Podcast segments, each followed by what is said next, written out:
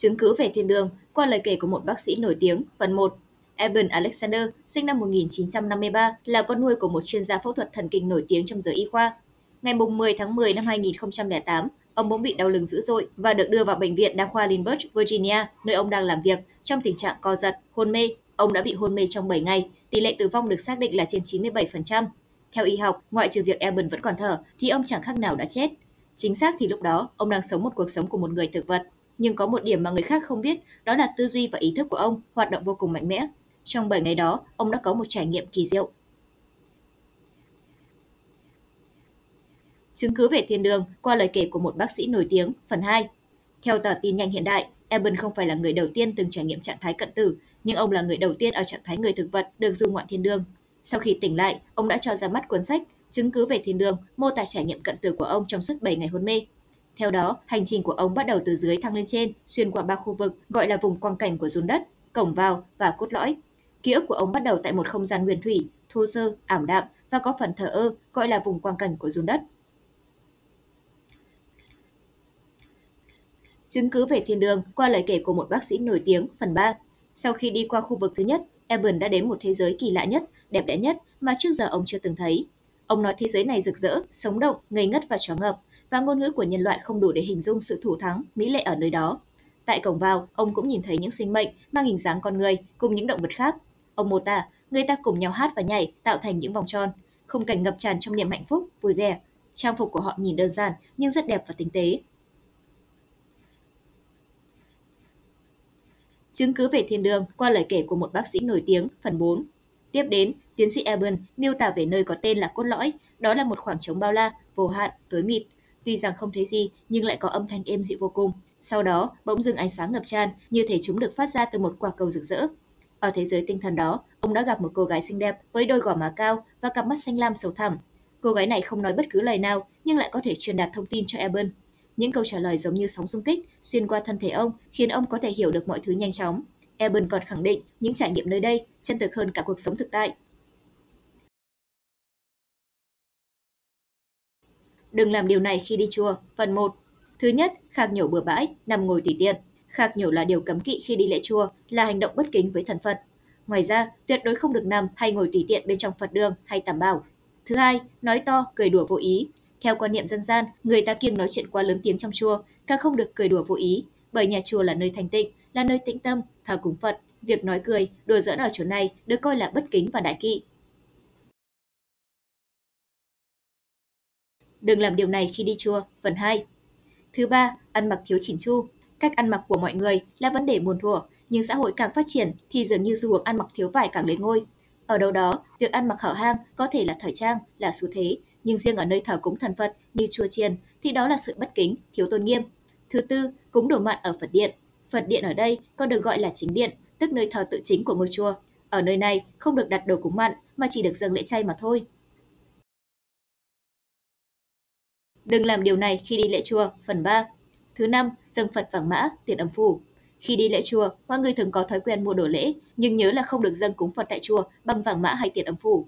Nếu bạn đã lỡ sắm lễ này thì nên đặt ở ban thờ thần linh, thánh mẫu hay ban thờ đức ông.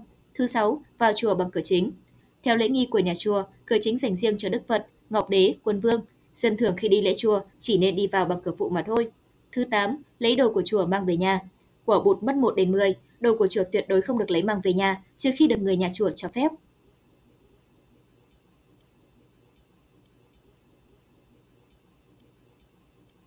Những nguyên tắc kinh doanh theo lời Phật dạy, phần 1.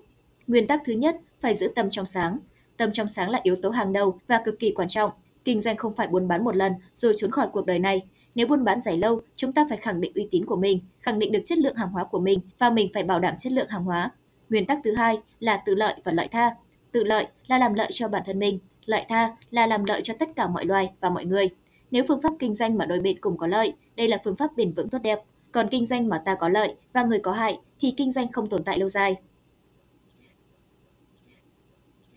Những nguyên tắc kinh doanh theo lời Phật dạy, phần 2. Nguyên tắc thứ ba là phương tiện cứu cánh. Mục đích cuối cùng của lợi nhuận kinh tế là để phục vụ cho nhu yếu cuộc sống. Như vậy, mục đích của vật chất chỉ giúp đem lại an vui, hạnh phúc mà không phải mục đích của vật chất là an vui, hạnh phúc. Nguyên tắc thứ tư là tính vô thường. Sự hình thành nào mà không đi đến tan vỡ và sự sụp đổ nào mà không hình thành nên cái mới. Vô thường để hủy hoại và vô thường cũng để hình thành. Nguyên tắc thứ năm là tính nhân quả. Doanh nhân làm việc với tâm trong sáng, làm việc lợi mình, lợi người thì sẽ có được nhiều niềm vui, nhiều hạnh phúc. Thiện tai có nghĩa là gì? Nguyên gốc thiện tai từ tiếng phạn là Sahu, phiên sang âm Hán là Sa Độ, Tát. Nghĩa của nó là tốt, thiện, lành. Ngày xưa ở Ấn Độ, trong hội nghị, khi biểu quyết một vấn đề gì, người ta đều dùng từ Sahu để bày tỏ sự tán thành. Đức Phật khi tán đồng ý kiến của đệ tử cũng hay nói thiện tai. Nhìn chung, thiện tai là một thán ngữ mà xa xưa Đức Phật Thích Ca Mâu Ni dùng để tán dương những việc thiện, có nghĩa là lời này như một sự khen tặng, tán thưởng, chứng minh công đức dành cho Phật tử hoặc đệ tử. Câu Nam Mô A Di Đà Phật có ý nghĩa gì? Đây là câu niệm quen thuộc, phổ biến rộng rãi nhất trong giới Phật tử, thậm chí trở thành câu chào khi họ gặp nhau. Hai chữ Nam Mô có các nghĩa sau: kính lễ, quy y, phụng thờ, cứu ngã, độ ngã và quỳ mạng. A Di Đà Phật là danh hiệu của một vị Phật được tôn thờ nhiều nhất trong Phật giáo Đại thừa. Như vậy, câu Nam Mô A Di Đà Phật có thể hiểu là kính lễ đấng giác ngộ vô lượng hoặc quay về nương tựa đấng giác ngộ vô lượng. Câu niệm Phật này hiện thường được các Phật tử dùng để chào nhau, hàm chứa sự nhắc nhở nhau hướng về sự giác ngộ, sống theo giáo lý Phật dạy. Đức Phật A Di Đà là ai? Đây là vị Phật được tôn thờ nhiều nhất trong Phật giáo Đại thừa. Ngài xuất hiện trước Đức Thích Ca rất lâu, theo kinh Đại A Di Đà, thời rất xa xưa, có một vị quốc vương tên Kiều Thị Ca, sau khi nghe một vị Phật thuyết pháp, liền bỏ ngôi, xuất gia tu hành, lấy hiệu pháp tạng. Ông phát ra 48 lời nguyện cứu độ chúng sinh, trong đó có đại nguyện rằng sau khi tu thành Phật sẽ tịnh hóa một thế giới và biến nó thành một trong những vương quốc thanh tịnh và đẹp đẽ nhất. Chúng sinh nào hướng niệm đến Ngài sẽ được tiếp dẫn để vãng sinh ở đó. Sau này, Ngài hoàn thành đại nguyện và thành Phật A Di Đà. Thế giới tịnh hóa của Ngài thường được Phật tử hình dung là chốn Tây phương cực lạc, ý nghĩa vái ba vái trong đời sống tâm linh của người Việt. Theo Phật giáo, để thể hiện sự tôn kính, ngưỡng mộ với Đức Phật, chúng Phật tử sẽ chắp tay và cúi đầu lại sát đất.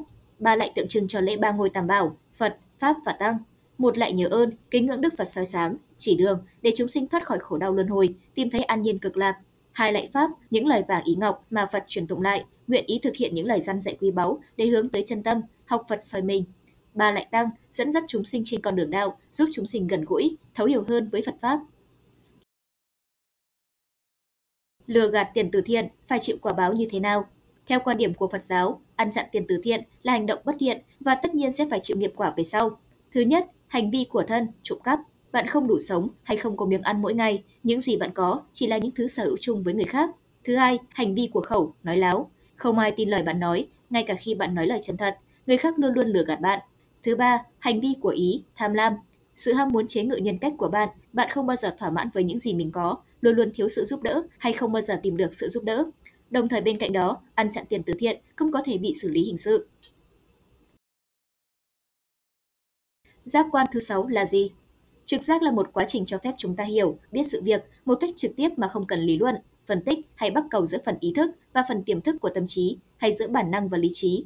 Trực giác còn được gọi là linh tính hay giác quan thứ sáu, cho phép ta thấy được những gì mà năm giác quan khác không thể thấy được, cụ thể như linh cảm, cảm nhận, tưởng tượng hay tất cả những gì thuộc về thế giới vô hình, trong khi năm giác quan còn lại chỉ thấy được những gì ở thế giới hữu hình, tức là những gì đang tồn tại. Người ta thường hay nói rằng, nhiều khi nhờ trực giác mà con người thoát được nhiều hiểm nguy,